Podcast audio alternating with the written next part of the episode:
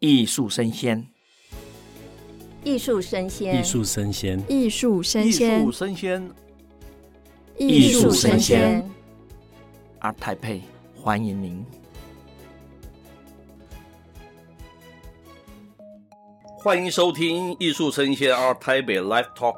我们本时段的一个主题叫做“艺术家如何透过作品疗愈观众又自我疗愈”。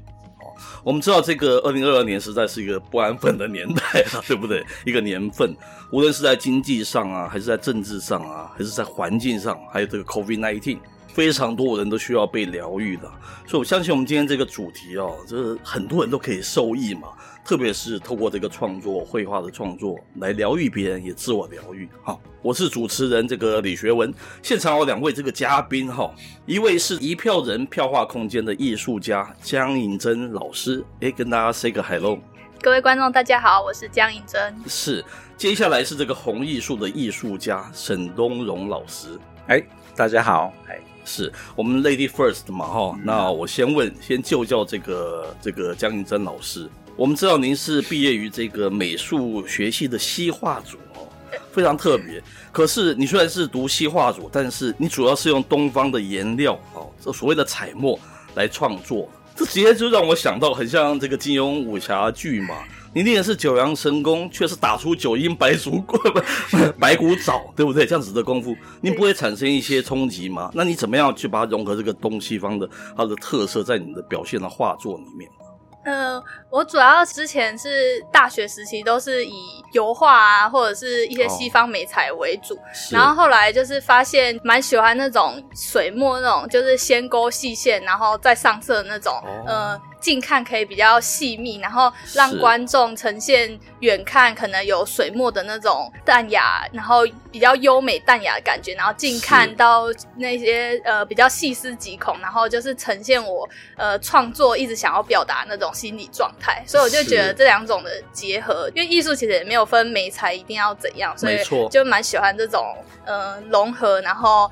呃，也沉下自己心境的感觉。是，细化变成是你的内功了，对，不对？毕竟练了好多年了，哎，那表现出来是这个东方的色彩，这还蛮特别的哈。接着我们知道说，您这个江银珍老师早期的作品所呈现出来这个动物啊，或是生物啊，还蛮多的哈。当时是一个，他们对你是有怎么样的影响？为什么会特别 pick out 这个动物这样子？他们其实都是和我有一些生命连接啊，或者是一些我日常遇到的一些动物。哦、然后那时候主要几个动物是像是鹿啊，或者是六角恐龙，或者是兔子啊，或者是呃还有鸽子，蛮有意思。对对对对，有这几种主要动物。然后就是他们像是鹿的话，可能是我之前在爬一座小百岳的时候，然后就看到鹿的一个呃死亡的状态，然后特别的经验呢。对，我就想会碰到这种情景嘛，对不对？对对对，很少。在台湾吗？呃，在那个郡大山。对对对对，好特别。对，然后就是因为刚好我我的创作都是和我自己潜水的那个意向有关，然后就是想要呈现那种呃，他们可能在一些自然环境或者是人人为。状态下的一种生存状态，然后像鸽子的话，是有一次我就是捡到一只鸽子宝宝，然后我就觉得也可以融入我自己对海洋的那种心理状态。就是海洋的话，我等下后面会讲。然后还有呃，像六角恐龙，就是我自己在 曾经饲养的动物，这样。对对对，假的。对对对，就是因为我很喜欢那种像是中国的龙的那种形象，然后我就觉得它很像我作品中的那种，因为我的眉材是水墨嘛，然后我就觉得它很像融合到我的水墨中的那种呃神兽的感觉，然后它又是一种很萌的状态，就是有一种融入的冲突性，这样是，又感受性又蛮东方性的，还蛮有意思的哈。那您的很多作品里面的颜色都是用无色彩来代表。那它有什么特别的意思？嗯、我后来有看到您非常多的作品都是比较丰富的颜色嘛，对不对？对对对，你早期可能是比较偏这个无色彩，当时对对对，对我早期的颜色其实真的蛮丰富的。是，然后到后来，因为因为我自己有在潜水嘛，然后刚好那一阵子就是有蛮严重的珊瑚白化的现象。哦，对对对，然后因为我的。东西都是融合深海，然后我就想要结合那个珊瑚白花，因为珊瑚它它其实本身是一种动物，然后是由珊瑚虫组成的，哦、然后它之所以会色彩缤纷，是因为和它一起共生的虫黄藻，然后让它色彩看起来缤纷。但是当环境受到有一些压力的时候，然后那个虫黄藻就会离开那个珊瑚本身，然后就有点像我们把水那个那种色彩抽离的感觉，然后我就想要把它融入到我的作品中，呈现一种呃环境压力生态下的改变这样，然后融入我自己对动物的那种的那种连接这样。是，对对对，感觉你还帮大家上了生物学一课，很多东西我们还不晓得的。对，对，对，我也是开始就是看看到自己潜水看到珊瑚白化现象，然后去查，我才知道哦，哦，原来这个跟我的创作那种色彩抽离啊，然后水墨东方美彩那种。比较不同于西化的那种色彩丰富的感觉，抽离的感觉很像这样。是，所以你要非常感谢老天带给你非常多奇特的际遇。对，对，对，你刚才讲的那些际遇，很多人还没有啊，碰到死的那个那个那个路还是什么，对，对，对，对，哦，非常的特别哈。接着我们要赶快请教我们的沈东荣老师哈。那您的作品在外面很有名的是，你柔和的这个美学跟哲学嘛哈。哲学是非常精神性的，非常人文的，非常形而上的，所以说相对的您的表现也。不会居于一格嘛，对不对？可是相对人家看你的作品，就知道你现在的状态、心理状态，或者你的感情状态。刚才就有一位那个导览员，他就说：“老师，你最近是不是在谈恋爱呀？好厉害啊！长期看老师的作品，一看就觉得老师在谈恋爱耶。这就是精神层次的东西，对不对？就是不是限于那种，不是你画个爱人了，从你画这个山水里面就看到了你的这种感情的一种状态。老师能不能描写一下，说您在近两年的这个云山水系列之后？”你怎么样结合哦？这个两者哦，因为你不不会拘泥在这个彩墨或是一个油彩嘛。嗯。你怎样把这两者？刚才我们刚才有聊蛮多的，对，怎么把它糅合在一起啊？那它的困难是什么地方啊？那大概是从二零一五年开始啊，大概那个呃红源墨韵那一系列的作品开始，大概就基本上就是把，我想油彩它基本上是一个比较。呃，凝聚性的材料，的对，它就是凝固的哈。那有相较水墨，它是一个比较渲染，渲染的，它在渲染，对，两种。那物理性、物理性是有点不太一样，就是两个不同材料，它有不同的性质。那所以我在二零一五年那一系列的作品开始，就是把那个水墨的这样的晕染，然后用油彩的这样的一个厚度来来呈现。是。那刚才提到就是说，基本上。比如说，我们我想创作者来讲，都会有一个会有一个创作的理念。那外在的一个或那个画作的内容，大概就是一个触发的或者一个表现的一个对象。是，所以自然景物的这个对象，大概就是就是说。用来我们呈现我们自己，就是说自己要表现的，就是我们借由外在的景象，是，然后来传达内在的一个想法。嗯，那至于说那个传达的一个过程啊，就是说每个人会有不同的一个诠释，或者是不同的转化。是，那在转化的过程里面，这个材料性就会变成是一个很重要的媒介。没错啊，所以就是说，就结合，就是我刚才回到刚才，就是说那个水墨的这个这样的一个想法，那怎么用油彩？去呈现这样的一个晕染，但是又有保有油彩的厚度，是，所以就是融合两两者。那所以在中中间有一个，就是说透过这个透过这个材料的一个我们讲实验也好，或者说再发现，然后借由这个景物来呈现一个内在的想法。是。那我们刚才有聊到老师这个擅长于这个这样彩墨跟油彩，而这两者的物理性又不太一样。对。一个是收缩，一个是渲染，对不对？对。我就马上产生一个好奇啊，因为两种材质在不同的温度、湿度的创作环境下。哪个先干后干？我问一个行外话了，对不对？那这个步骤你怎么样？你怎样掌略掌掌握这样子的一个步骤啊？那掌握不好，是不是会产生什么样什么样的一个状态？对，这个材料真的就是我们刚才也提到，就是说，其实就是创作来讲，我们一直会强调一个形上或者一个理念的一个传传达。是，那材料在这中间，就是就我们常常被会被我们忽略。哦，其实，在西方的美术史上，我们一直。我们譬如说不同的画派的一个这种发展，我们大概都会讲到它的一个创作理念的一个不同差异性。那事实上，我们看可以看到，这不同的那个在转化的过程，其实材料是很占一个很很重要的。譬如说，我们讲印象派这个这个东西，它是在工业革命的这个这样的一个背景底下，那是把那个材料把它简化之后，是然后变成一个它可以透过方便携带。啊，然后到外面写生，可以转变了整个创作的一个这样的一个形式跟跟是，就是所以再回到这个，就是说那材料结合这个材料水，就是说墨这个墨的，其实我还是还是油彩。哦，还是油彩，基本上还是油彩，那只是说借由油彩去传、去表现那种东方的那种墨韵的精精神。是，那油彩你要怎么让它稀释，有点像水啊，嗯嗯，水的晕染这样的一个效果。所以这这个就就是材料的运用。是，那你要了解这个材料的性质，因为这这中间有点有趣哈，创作的过程它有点会像是科学的一个实验的。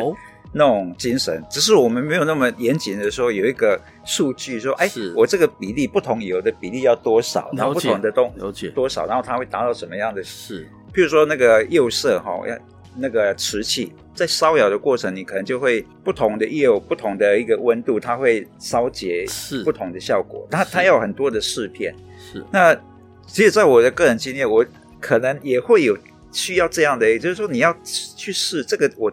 比多少比例的这种油，然后它要它会产生什么样的效果？是对它其实有一点科学性的，非常有意思。这个我听过那个古董专家讲说叫做窑变嘛，啊、你透过那个窑出来之后，你那个市场会变成什么样子？你不是 one hundred percent 你可以掌握的，对不对？对，对，对，我想对画也是这样子一种感受了。对，那我就很好奇的想请教老师了，你会非常强调那种精准性，还是你觉得这个，哎，他有时候他的错误反而造成另外一种你达不到的那个效果，你也容许这样觉得，觉得它是一个更好的效果，更好的作品，会不会有这样子的情况啊？精准性应该很难啊！我想我们在创作过程啊，那个没有预想说一定是什么样子。即使你用单一的材质，我想哦，学妹也是哈，你用即使用单一的材质，你在做的过程都会有很多的偶然性。是哦，对，但是那个偶然性，其实我们会反而会很在意那种东西。漂亮就在这个地方。对，你那种偶然性不是我们预想的，那我们。怎么去发现，或者说怎么去把这个东西把它运用到我们原来的构想的这个过程？是，是对。我刚看老师的作品，非常的细致哇！我仔细去看的话，那个里面的针针笔笔都是非常的细致。那一幅画，您大约要花多长的时间去完成多的话可以到一年多 或者两年。有时候画，一般我们在讲就是画的一个的一个创作过程。其实，其实如果我。这个画面有时候这很难讲。就我如果做的很顺的话，一个再复杂的内容，哦、我可能就很顺。我我们讲画的时间会用那个顺利不顺利来讲。是是是。就我画的很顺，我可能即使上面自己的感觉。对，即使是一年是啊，前后时间即使长达一年，我觉得它就是很顺。我也觉得那个时间行云流水。对，那个时间我也会觉得很短。但是如果有一张我做的非常不顺，即使很快就把它收拾掉了，哦、你总觉得这一张就一直在折磨人。哦，太太好了。所以那个物理，我们讲物理时间跟在创心理时间，啊，心理时间在创作的过程里面，其实它，我觉得是说，是不是符合我们预预先的一个设定的一个过程在走？是。那当然会有刚才讲的那个偶然性的哈的东西进入，是但是那个偶然性如果是刚好。很 match 我们这的之前的想法的话，那那就是一个非常太美了，对，太美的境界，对，哦，可以感受到那种感觉哈。那我们知道这个江银珍老师，其实沈东荣老师，你们的作品刚好一山一海，你们不知道是不是故意去把它协调出来的？刚才才知道她是你失战多年的这个学妹嘛，对不对？非常有意思哈。那沈老师，你怎么样 pick up 山的主题？那银珍刚才有提到，跟我谈到你的潜水经验，啊，好妙哦。这个潜水克服恐惧，居然也可以变成是你 pick out 的一个题材。那我们先请那个银珍学妹先来，先来谈一谈这一部分，为什么会 pick out 这个海啊？就是其实潜水是因为来自于我其实本身原本是很怕深海的，哦、然后就是但是接触就是有一次接触到有去那个长滩岛玩的时候，然后刚好接触到体验潜水这样，然后就发现那个其实慢慢下去的过程蛮自我疗愈的这样，然后。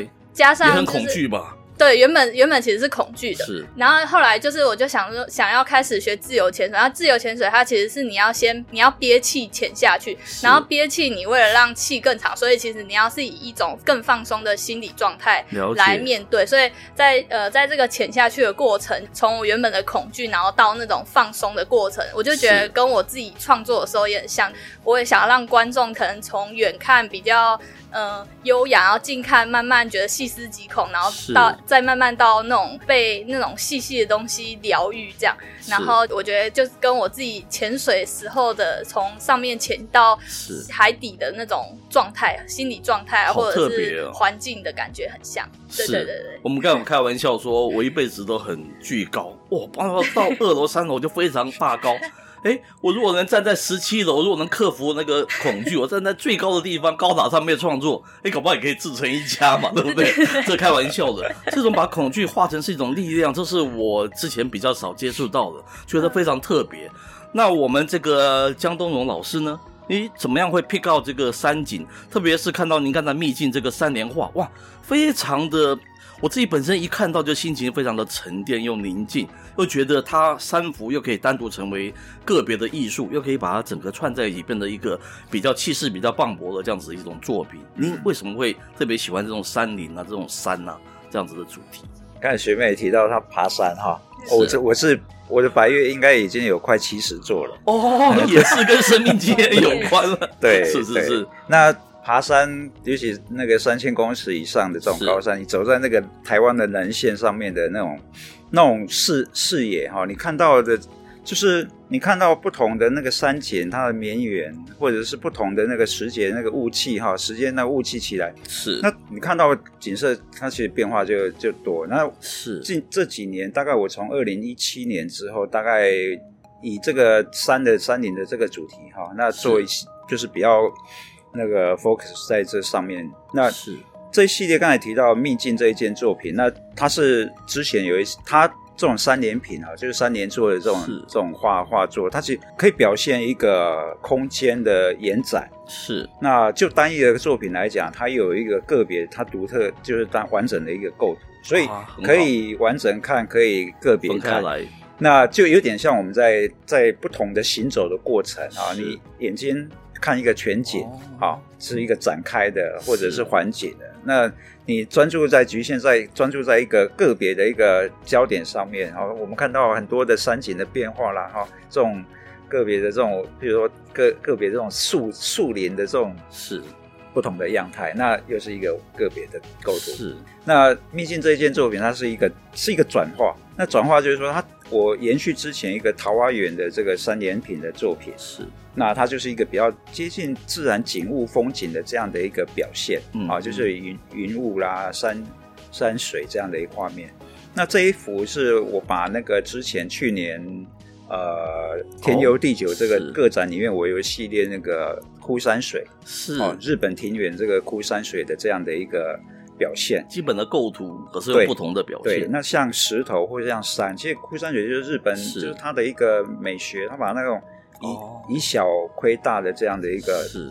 这样的一个想精神啊，那就说它像山又像水，那是。我把那个就是把那个延绵远的这种山水，把它把那个石头或山的那个样那个形状，把它把它剪出来。哦、我跟他讲，是是，是，所以剪出来就是用后面的云的白的来去掉，把那个白的，然后留下这个石头的形状。所以在这个过程，哎，它做一个转化之后，那不同的趣味性是对那。画作本身在创作过程，它有一个延续性，那又有一个呃不同的变化。是我 personally 非常喜欢这件作品，也欢迎就是我们的听众赶快来哦，把握仅有的这两天的时间，赶快来看看这个老师的这个秘境。那我好奇，台湾的山岳本身都非常美，对不对？那您取材的是比较偏写实，在台湾的山，还是你抽象的去画一座山这种情况？呃，我不太单一的，就是说哦，了解。描写啦，是是，是，我基本上就是，是抽象的，对，就是取一个一个一个对象，是。啊，比如说我这几年大概会有一个系列，就是以台湾的这种大树，了解。哦，了解。像这次展出的那个台湾杉，这个是目前台湾发现最高的一个树种，哦，是是是，可以到二十几米，是是是是是，对，okay. 这个是一个很特殊的一个。其实台湾像我们走在人线上面，其实很多，你像那个树，这台湾这种大树，它的树根其实是把那个巩固这个台湾山呢破碎的地形一个很重要的一个。哦，所以我们从那边走过，你手环抱它，其实那个那个都是非常亲近的一种感是感受，是，是，很土亲的感觉。对，所以会把想把这种感受转化成一个画面。好，OK，好，您现在收听的是艺术生鲜 Art Taipei Live Talk 节目哈。那本时段我们的主题叫做艺术家如何透过作品疗愈观众又自我疗愈。第一个是我们知道疗愈观众与自我疗愈，一个是跟外界对话嘛，你要疗愈外界；一个是跟自己对话，疗疗愈自己。那一个是要别人懂，一个是自己可以自言自语，自己懂就好了，对不对？后来我发觉，我想问的是如何将两者融合在一起。后来，可是我刚刚跟那个老师有聊过，我觉得我问了一个蠢问题，因为当你自己心境平衡之后，自己安定之后。其实你的那个这个这个观众啊，他们来看的人就会感受到你的那种安静，自我也可以得到疗愈的，是不是这样子一种感觉哈？第二个，我们想说这个我们老师怎么样是透过你绘画的过程中，在哪一个部分呢、啊？你觉得是非常达到那种疗愈的那样子一种效果呢？我们先从我们的这个呃江东龙老师这边开始好了。神是，对对对对，就是说疗愈这件事情，我想。呃，我们画家或者创作者最后呈现的是一个作品，是好、哦，是一个一不管是一个立体平面的那不同形式的一个画面。那你的画面呈现在在那个观众的面前啊、哦，他的画面就是其实是一个我们讲就是说是一个共鸣嘛，哦，哦就是画跟人之间，它它是一个共鸣。那所以这个共鸣就是说，哎。我做创作的人，我在做的这个过程，我把我要的想的我的想法，或者内在的一个这些不同的理念，或者整个一个整体的一个状态，是那呈现在这个作品。那作品呈现的时候，观众看到是感受到这个是这样的一个对对应到这个这样的一个创作的一个状态。所以基本上就是说，我想。其实任何创作形式对一个创作者来讲，我觉得我我的想法，它基本上应该就是就是一个一种疗愈的过程，疗愈的过程。因为创作基本上就是一个专注的过程，你不太可能是一个涣散的。涣散的话，你画面基本上你就会是很跳跃。是是，是。那所以我们专注在一个这个事件上面的话，那投注其实如果讲很严肃，就是你整个生命的一个投注。是。那你你用时间，你用所有的东西在在作品上面，是。那这个这个东西就把我个人创作的个人，基本上他就是一个非常专注。那当我们有专注的时候，其实你就不会，就是说心思是一个很安定的一个状态，就是一个感染到别人的作品，对，就是一个非常，它基本上就是一个疗愈的过程。所以创作如果用这种方式，你可以用这种我们讲艺术治疗嘛，你可以用这种这种不同的创作的形态去来让这个。不同的人，他有让他安定在这个地方。是对，我觉得那个老师的作品，哈，这个江东龙老师的作品，非常需要你有一些生命的历练去看、去感受，哦。我就刚才举例说，我年轻的时候不喝甜咖啡，哦，现在都喝黑咖啡。从四十多岁之后开始有力量要喝黑咖啡。我问我小孩，你要不要喝黑咖啡？他那个多难喝啊，对不对？那看到老师的作品，你要有生命经验，你就可以呼，马上站在那个秘境的前面，你马上就有一种非常宁静，那你去感受到这个江东老师他的创作的那种内心沉淀，马上真的就有一种治疗的那种治愈的疗愈的那种感觉。蛮神奇的哈，那我要问我们这个比较年轻的这个江颖轩老师，那您的创作经验是怎么样带给你不同的疗愈经验呢？刚开始会开始用这种比较细密，然后来勾勒，然后再上色的时候，刚好是我经历一些情感的挫折的时候，哦、然后就在那个画的那个过程中，我发现那个细细画的过程，然后可以让自己的心灵得到一些比较。比较舒放、疗愈的感觉，是。然后加上后来可能潜水啊，然后或者是刚好疫情，我们就面对到一个呃现实中比较变动的感觉。哦、我就觉得在这一些自己对我自己来说，这些细细勾勒，然后的那个过程，然后可以让我自己在那个过程得到一种。呃，可能从原本的恐惧，然后慢慢到呃抒发这样子的状态，是，对对对，然后也想要让观众，就是因为蛮多人可能对那种细密的东西会有恐惧的感觉，然后就是从呃看看的过程，然后也得到一些抒发，这样。嘿，说得好。我们知道这个艺术治疗是我们这个混乱年代非常需要的一个解放嘛，哈。那我刚才说政治经济环境都混乱，哦，然后艺术有非常多种形式，像有音乐、舞蹈啊、戏剧啊、雕塑等等。我发觉经过两位老师的介绍之后，绘画才是一个我觉得更宁静的一种自我疗愈的。我可能很难去想象说一面舞蹈怎么一面自我宁静跟疗愈哈。啊，这开玩笑，那是外行话了哈。最后想请请教两位老师哦，这次博览会你们所带来的作品好像都在这个里面都有呈现嘛，对不对？那我们请我们的这个江老师哈，江宜萱老师来介绍一下你的那个作品，特别想要介绍的那个作品在什么部分？哎，我这一次其实跟以往蛮大的不一样，就是。是因为我用的媒材就是一直都是比较东方的媒材，但其实我的呃元素还是比较停留在自己的疗愈啊，或者是可能看到生命的对动物的体悟这样。然后，但这次我就加入那比较中国古典的文本，就是花鸟画的那个意象。然后因为鸟它可能嗯、呃，它就是它很像是就是。它很多人说它是那个恐龙演化到今天，就是唯一还存在的。就是我自己对深海的那种意象也是，呃，就是那种很很未知的生物，我就觉得那种鸟的意象也可以结合到那种像深海的呃那种意象里面。然后就是把它融入到我这一次的，呃，因为我刚好现在也在一票票个展，然后就是融入到我这次的个展里面，然后以一个比较古典的文本为主轴，然后融入自己的一些意象，深海意象这样。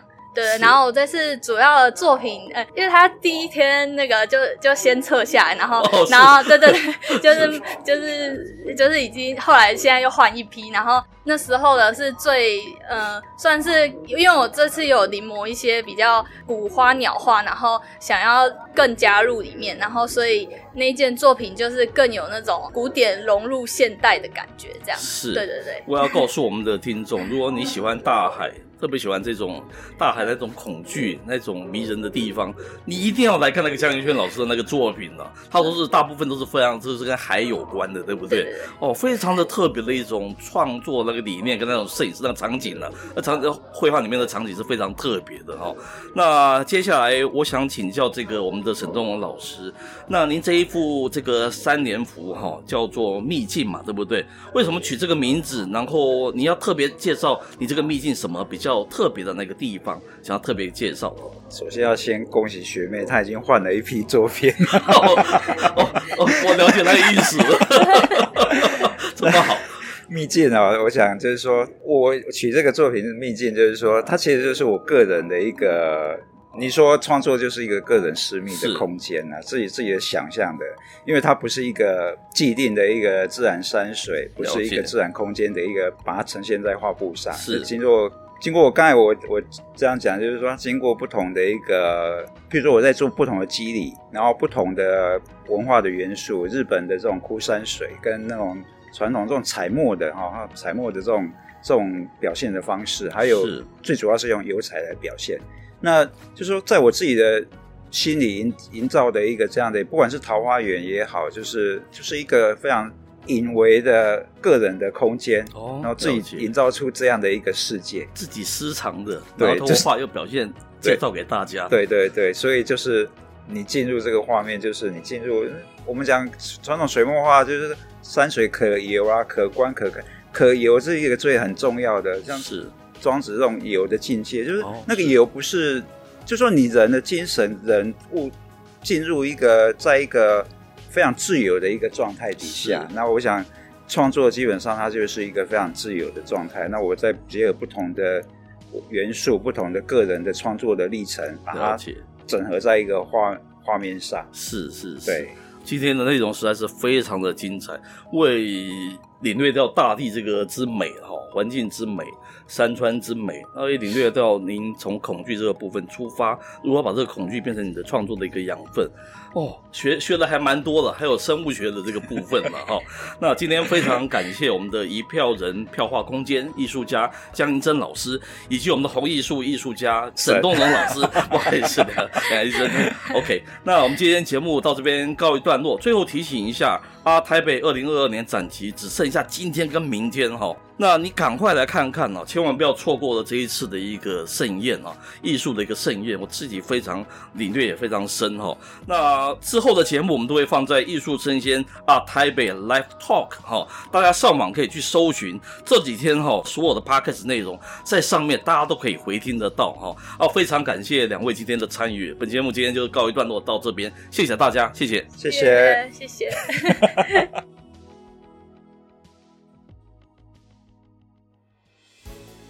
你在哪呢？我在这里。